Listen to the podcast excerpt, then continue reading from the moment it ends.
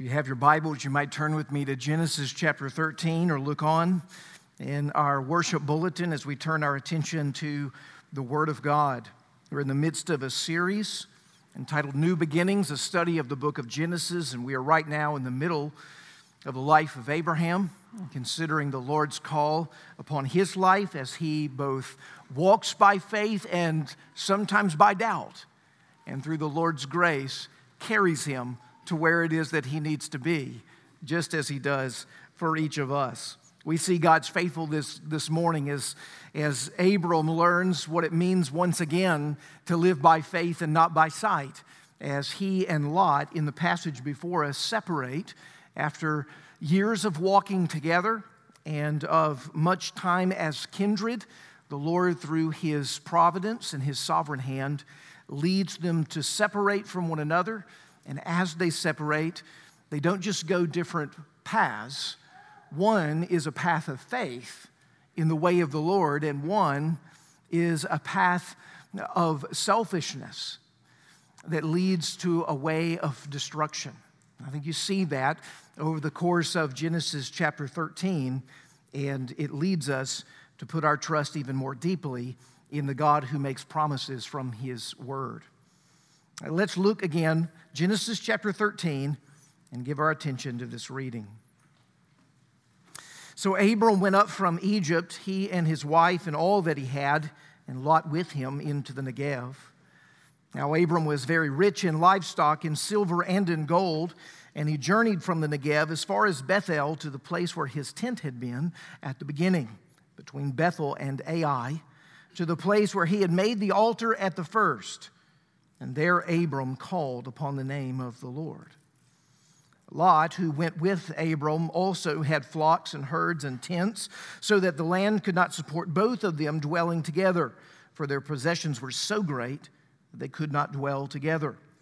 And there was strife between the herdsmen of Abram's livestock and the herdsmen of Lot's livestock. And at that time, the Canaanites and the Perizzites were dwelling in the land. Then Abram said to Lot, Let there be no strife between you and me, and between your herdsmen and my herdsmen, for we are kinsmen. Is not the whole land before you? Separate yourself from me. And if you take to the left hand, then I will go to the right, or if you take to the right hand, then I will go to the left. And Lot lifted up his eyes and saw the Jordan Valley was well watered everywhere, like the garden of the Lord, like the land of Egypt in the direction of Zoar. This was before the Lord destroyed Sodom and Gomorrah. So Lot chose for himself all the Jordan Valley, and Lot journeyed east. Thus they separated from each other. Abram settled in the land of Canaan, while Lot settled among the cities of the valley and moved his tent as far as Sodom. Now the men of Sodom were wicked, great sinners against the Lord. The Lord said to Abram after Lot had separated from him, Lift up your eyes and look from the place from where you are, northward and southward and eastward and westward. For all the land that you see, I will give to you and to your offspring forever. I will make your offspring as the dust of the earth, so that if one can count the dust of the earth, your offspring shall also be counted. Rise and walk through the length and the breadth of the land, for I will give it to you so Abram moved his tent and came and settled by the oaks of, of Mamre, which are at Hebron. And there he built an altar to the Lord. The grass withers and the flower fades, but the word of our God will stand forever. Amen. Let's pray together. Our Father in heaven, as we recite those words, that your word stands forever. We want to believe that at a deeper level even now. And we want to follow, as it were, the example that we see from Abram in this passage, a man who trusted your promise even in the midst of a time where he wouldn't see it fulfilled. And he believed your word apart from what his eyes might see.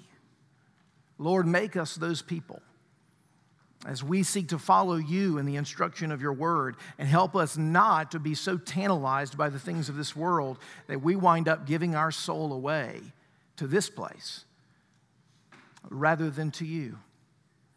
Lord, you know the hearts in this room and you know what we need. So we put ourselves in your hand. And we ask you to move in our midst. And as you have done so faithfully to Abram to do for us, carry us to where it is you want us to be and shape us after your likeness. We ask it in Christ's name. Amen. Now, if you were with us last week, there may be something of an echo that you hear in the passage that's before us. Yeah, the circumstances are different, quite different. But the trouble that Abram faces here in Genesis 13 is essentially the same trouble he dealt with last week in Genesis chapter 12. And that is an issue of provision. If you'll recall last week from Genesis chapter 12, there wasn't enough food in the promised land because there was a famine, a severe famine, we're told in the land. And so Abram and Lot and his family left the promised land and they went down to Egypt to find some grub. And they ran into all kinds of problems because they couldn't find what it is they wanted, needed right there in the promised land. Well, notice this week again, there isn't enough provision in the promised land. Abram and Lot are there, but listen, it's not due this week to a famine Interestingly, it's due to an increase in riches. God, who at the beginning of Genesis chapter 12 had promised to Abram to be a blessing to him and that his blessings would be poured out on Abram, we see it already being fulfilled here in Genesis chapter 13 as he and Lot's belongings have grown significantly. For when he came out of Egypt, Pharaoh showered him with all kinds of gifts. Do you remember that from last week?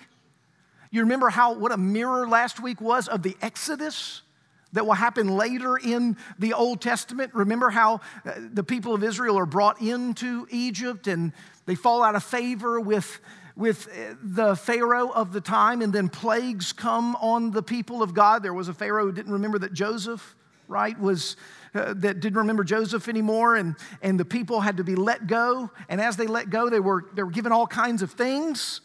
Well, the same thing happened to Abram. He went into Egypt to look for, for goods, and, and it was there where he trusted more in a lie than in the Lord. And he put his wife in a compromising position, but the Lord brought them out. And when he brought them out, he brought them out with all kinds of goods. And we see Abram and Lot have gotten so much stuff now, they've come back to the place that they once were in, that sliver of land between Bethel and Ai, and it's not going to support them anymore they're going to have to go on another journey to find provision, similar to what they did last week, but this time they're not going to go together. It could be argued that God is actually completing what he commanded Abram to do at the beginning in Genesis chapter 12. Do you remember in Genesis chapter 12 how he was told to leave his, his home, his family, and his kindred behind? Well, he did that all but Lot. But at this point, Lot separates himself from Abram too, and it's in some ways the provision and the blessing of God on the chosen seed of Abram and the plans that he has to fulfill his covenant promises. And what we see in the separation of Abram and Lot in this context of this passage and in the content of this passage is it's different looking at the land with the eyes of sight than it is looking at the land with the eyes of faith both men here, Lot and Abram, in the promised land, but they both look at the land with different eyes. And the difference of the eyes in which they look at the land makes all the difference in their lives. Hold on to that because we're going to come back to it. I want to look at this passage in just three ways with you today. I want to look first at the conflict that Abram faces the conflict that Abram faces. We see it there in verses 5 to 7. And then I want to look with you at the choice that Abram makes. And you see that in verses 8 through 10. And then I want you to see finally the eyes through which Abram looks. And you're going to see that in verses 11 all the way to the end of the chapter, verse 18. So let's start with the conflict that Abram faces. Now, he's traveled all the way back to the promised land. He was in Egypt on a fool's errand. He had gone to the pagan place of Egypt in order to provide what God no doubt would have given to him. He learned this lesson there. He's made his way back to Bethel, between Bethel and Ai, and as soon as he arrives, a problem arises. And the problem is this all these goods, specifically all the livestock, uh, all of the, the field animals. We're not quite sure that if as soon as they got back to the land, they looked at each other and said, Hey, this is not going to work. Or whether over a period of attempts, they realized there was a dawning realization this is not going to work. And they begin to figure out we've got to go forward. But what we see in the passage, more or less, is that the focus on this is the tension that's now arisen between these, these two relatives, between Abram and Lot. We're told that there's strife that exists between Abram's herdsmen and Lot's herdsmen. Their patience is run thin. Uh, their conflict is, is beginning to rise. You can almost hear it in the pages of, of the scriptures. What may have been the interaction between these two. You can think of Abram's herdsmen going out into the limited pasture, going down by the sea, eating the lush grass, then coming back, and then Lot's herdsmen uh, going out to that same pasture and getting down there and realizing there's not enough here. He's left us some, some weeds on the margins of the field. And frustrated, they begin to return to Abram's herdsmen and say, Who do you think you are? You've left us absolutely nothing. And you can almost hear Abram's herdsmen respond Listen, chumps, the only reason you have a blessing is you're with Abram. He's God's chosen man. If you keep on arguing with us and complaining in this way, we'll see to it that the gravy train gets cut off. This is the kind of tension that's going on, the kind of conflict that's rising in the midst of Abram's following of God by faith. Isn't it interesting that following the Lord by faith doesn't necessarily mean that we'll have no conflict in our lives? At the opening of this passage, we saw him worshiping the Lord, calling upon the name of the Lord, no doubt repenting of his errand ways from Egypt and renewing his commitment to the Lord. And as he's walking by faith, some of us, as we tend to think, oh, if we're with the Lord, everything's just going to go smooth. Not the case. The walking by faith in the Lord often leads us to the kind of conflicts both in the context of this life and in our own heart, that the Lord uses to advance his kingdom to the next step. Now, we should know this very clearly from the gospel, shouldn't we? Our own Savior, who lived a perfect life and followed by faith the will of his heavenly Father to the nth degree with total perfection, his life was smooth, right? No conflict. It was filled with conflict because there's a holy war taking place. A spiritual war behind the things of the world, a prince of the power of the air, as well as the sovereign will and working of the Lord leading. And those two are constantly in clash with each other. And so when you experience conflict in your life, it may not be a bad sign. It may be that God is up to a great work. That's what we actually see in the context of this passage. Now, here's something else that's pretty surprising about this. Not only is it conflict out of faithfulness in the followership of God, but it's conflict that arises from prosperity, not poverty. Isn't that interesting? Last week it was poverty, it was the suffering and the famine that led to the troubles. This week it's having a whole, a whole bunch of stuff that leads to the problems that Abram and Lot face. You know, how many times have we thought to ourselves, if I just had a little bit more money, life would be great? If I could just get more stuff, more accoutrements, more comforts in my life, I know things would just begin to kind of to kind of work out. If I could just win the lottery and Powerball fall in my way, then things would all go well with me. I just happened to remember just yesterday an article of Time magazine from a few years ago titled Winning the Lottery Makes You Miserable It tells the story of Donna Mikkin, who won $34.5 million in the New York State Lottery in 2007, who later lost her marriage and ultimately became bankrupt. She said this Most of us think that winning the lottery is the ultimate fulfillment, but I have found that wasn't the case. When we won the lottery, my inner dialogue went manic. I became more concerned about how I was being judged and perceived, not realizing that I was doing the same thing to everyone else around me. If you ask me, my life was hijacked by the lottery. She goes on to talk about how she lost friendships because all of her friendships became about somehow getting money from her. She couldn't trust anyone.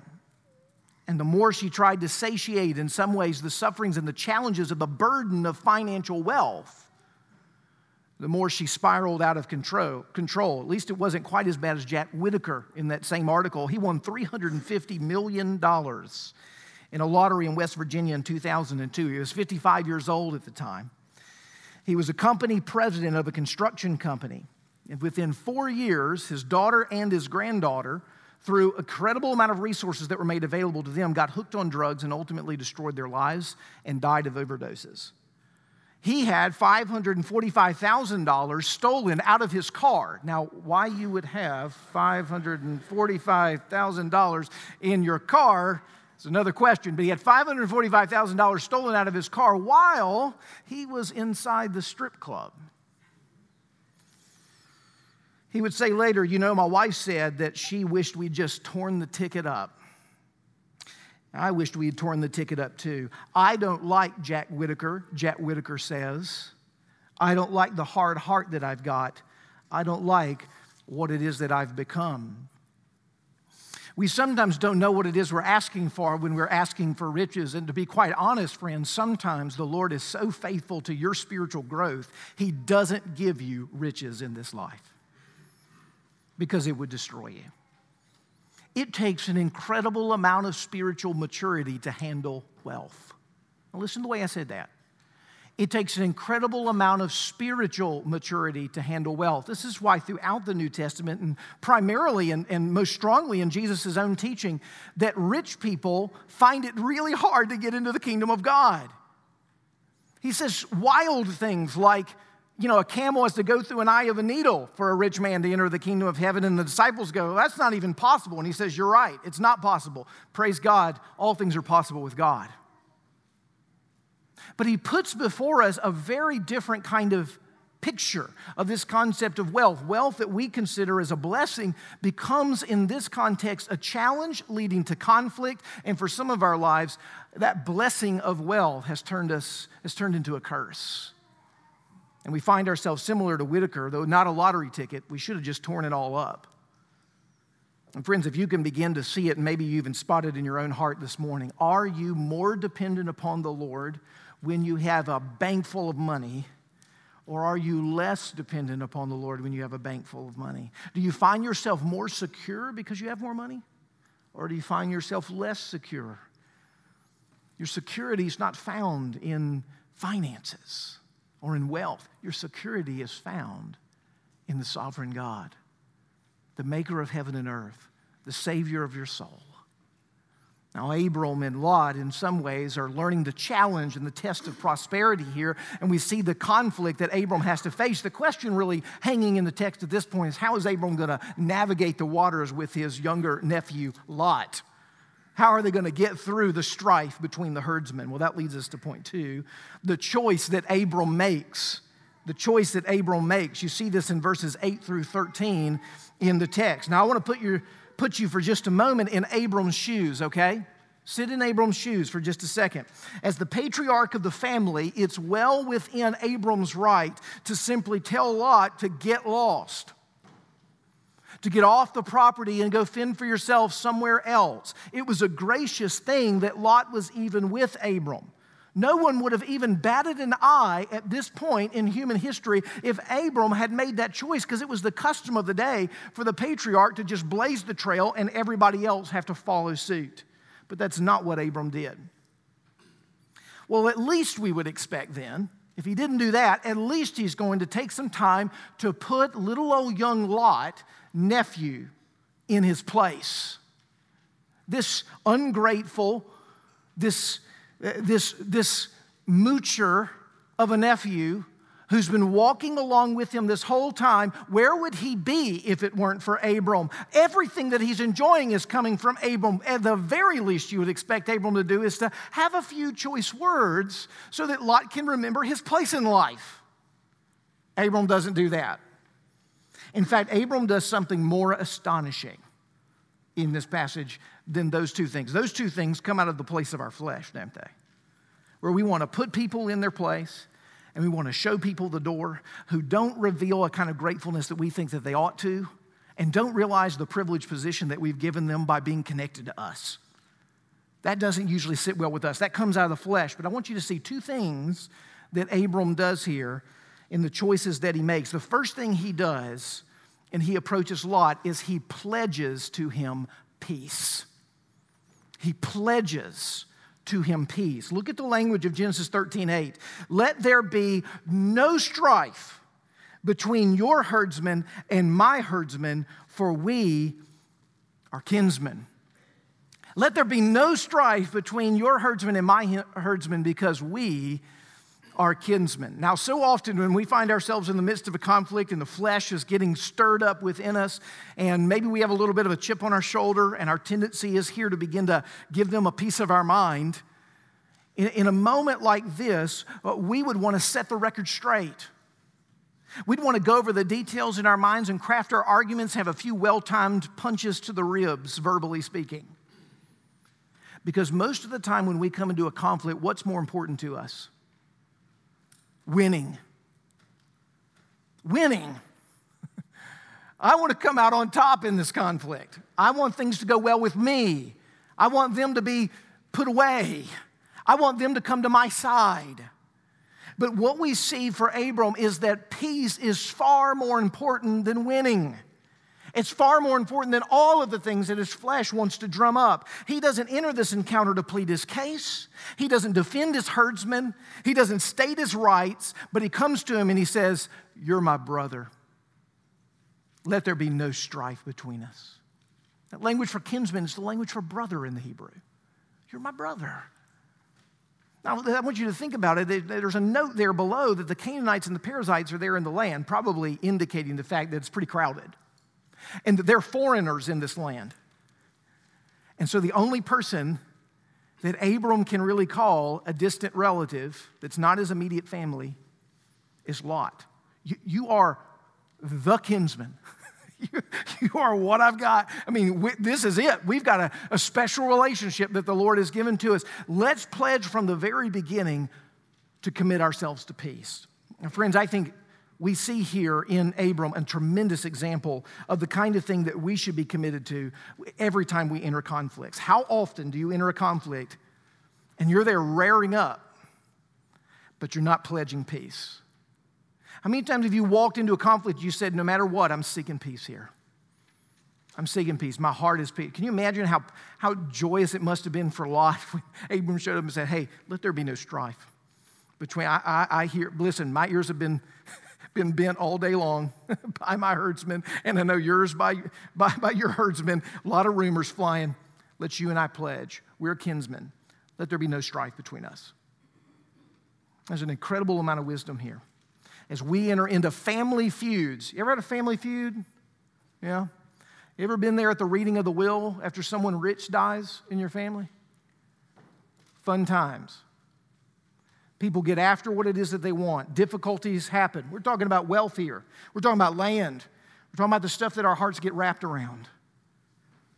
Abram pledges peace. But I want you to see, secondly, what he does is he walks a pathway to peace.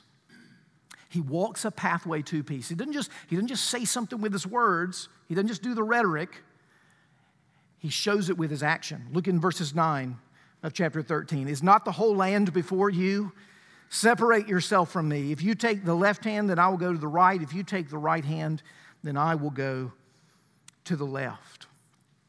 Remarkably, Abram doesn't kick Lot out of the land, but he actually gives away his right to choose. He gives away his right to choose, and he says to Lot, Lot, the land is before you. Choose whatever it is that you want. I'm following your lead. It's absolutely astonishing, especially when you consider where we were last week with regards to Abram's character. You remember Abram last week? You remember his faithless strategy for survival in Egypt? How he chose to lie instead of trusting the Lord and said to Sarai, When we get to Egypt, just say that you're my sister so that it might go well with me while we're there. Completely consumed with himself. And there he set Sarai out there, unprotected, her, her purity potentially being defiled, compromised, all because of his self centered plan. Boy, what a difference a day makes. When we come to Genesis chapter 13 and we see something has shifted in Abram's heart, this is a man who, now full of love and trust in God, is not having to fight to go first, but is instead laying down his own interest to take up the interests of the others. In fact, I want you to just, I want you to hear it the way that I, I wrote it here in, in my notes the socially superior patriarch Abram did not grasp for his rights, but instead humbled himself by taking up the form of a servant before the socially inferior Lot so that they might bring about peace. Does that sound familiar? Should. Have this mind among yourselves, which is yours in Christ Jesus, who, though he was in the form of God, did not count equality with God a thing to be grasped, but he emptied himself by taking the form of a servant, being born in the likeness of men, and being found in human form. He humbled himself by becoming obedient to the point of death, even death on the cross. What a remarkable picture of divine love we have here. A glimmer of the gospel shining through this moment of Abram's life. Well, we see the conflict that Abram faces and we see the choices that Abram makes. The question is how does that happen? How does that shift happen? How does this transformation happen? What happened in Abram's heart to get him here? Thirdly, we want to see the eyes through which Abram sees. We want to see the eyes through which Abram sees. You see this in verses 10 to 13 specifically. Now, I must admit, as I was reading through this section, in light of Abram's incredible graciousness, can you, I'm just, you know, I have had you in Abram's shoes, now getting Lot's shoes for a minute. The astonishment that Abram would come to you and would say, Hey, you choose the land first. Lot knows that that's all in Abram's hands to be able to do. What an incredible overture of graciousness. I expect to read in verse 10, Oh, Abram, I couldn't do such a thing. You have been so kind to me. I owe everything to you. There's no way I could choose ahead of you. You go first. The fact that I'm even in this conversation is but grace of God. You expect to hear that from Lot at this point in time, and we get nothing. Instead, in verse 10, we hear this Lot lifted up his eyes and he saw the Jordan Valley, that it was well watered like the garden of the Lord, like the land of Egypt in the direction of Zoar. So Lot chose for himself all the Jordan Valley and journeyed east, and they separated from one another. Now, I just want to ask four questions real quick so that you can put Lot's whole process in view. He went through a process of making this choice. And the first thing I want to ask you is how did Lot see?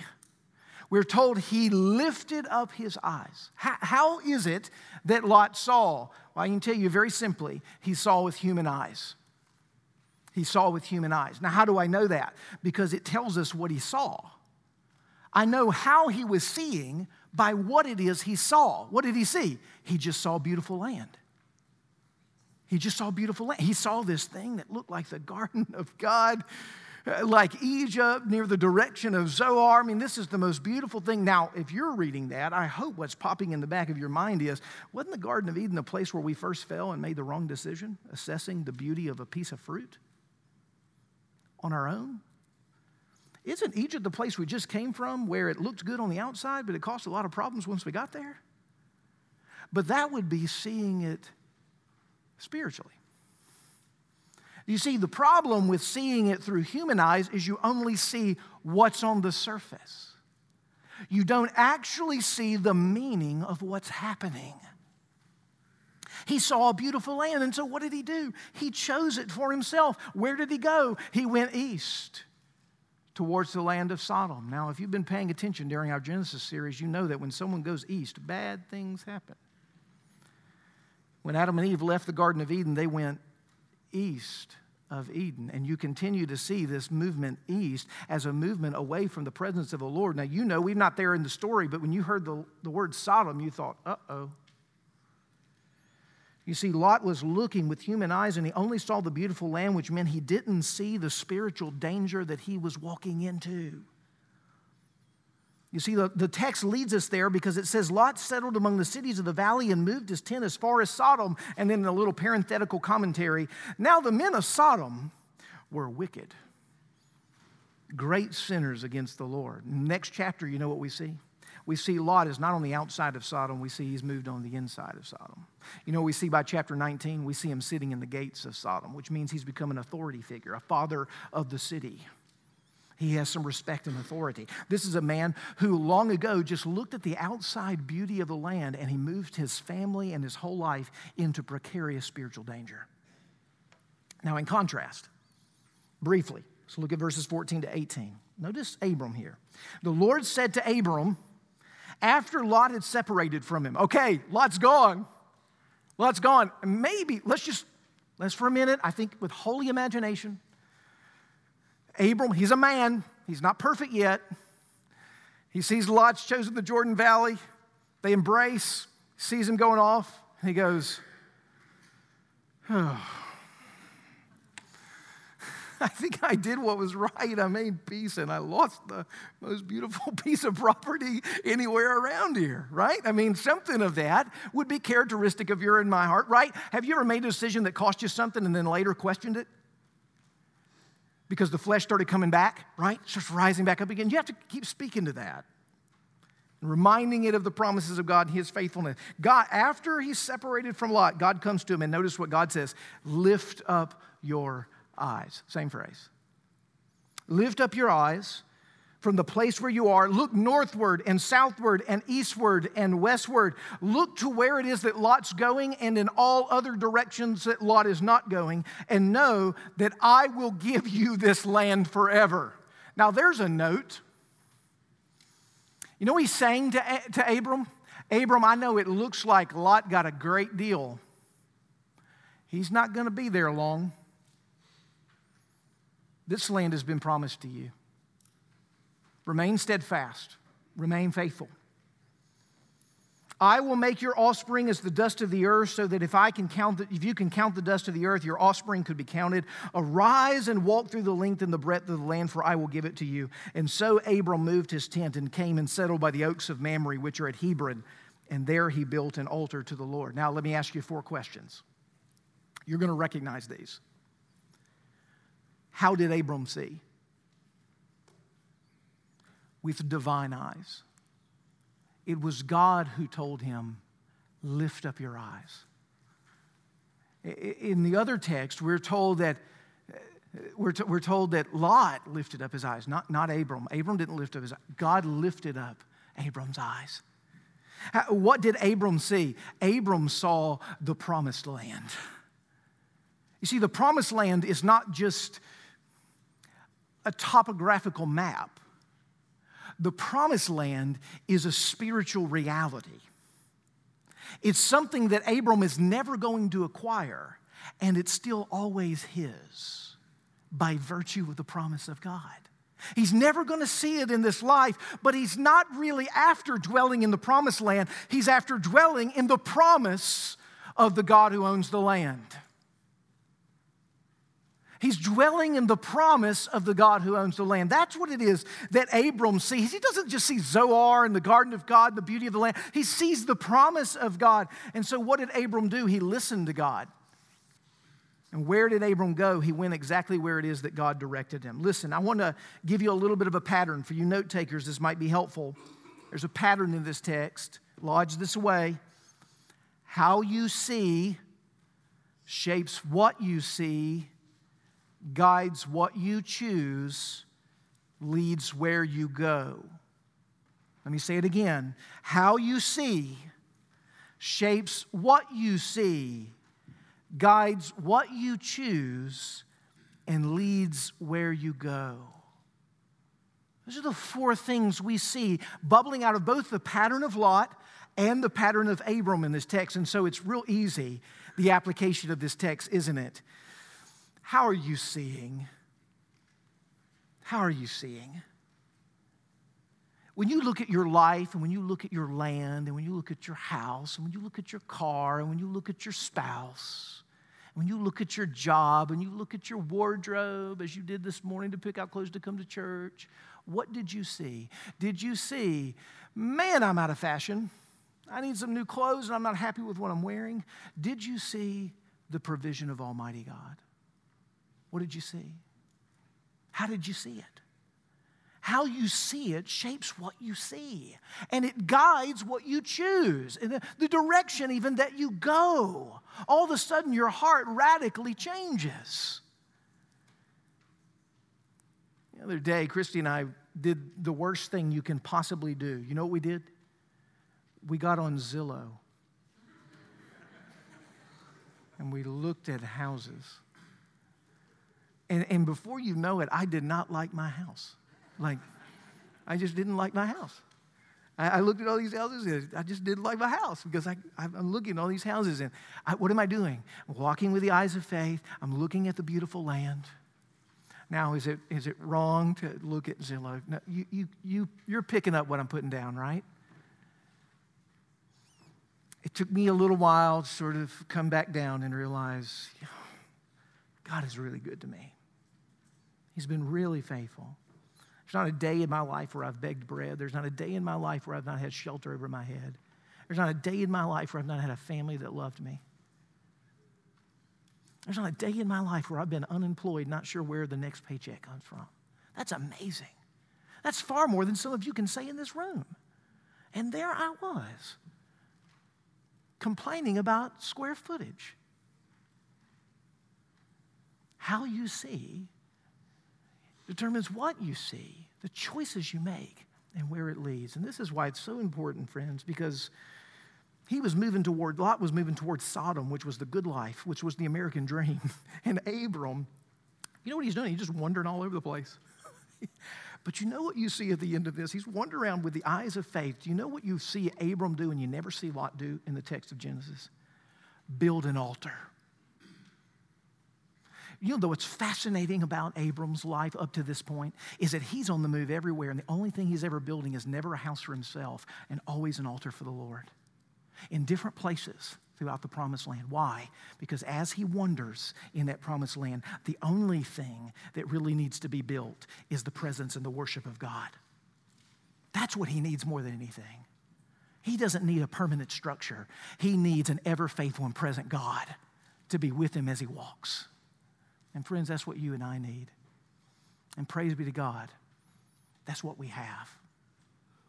Father in heaven, we would ask that you would lead us in this way and that you would forgive us for the ways in which we have completely lost sight with the eye of faith and we started, we started walking with the, uh, the eyes of, of life, human eyes, and um, we've lost our way. Uh, Lord, maybe today, um, in the midst of this place, you're beginning to steer us and turn us back to you. I pray that is the case. Would you be faithful to your promise as we prayed at the beginning? and come as you did with Abram so often and took him from where it is his flesh wanted to take him and remind him of who it is you are and what you've done and restore him to the eye of faith. Do it to us right now.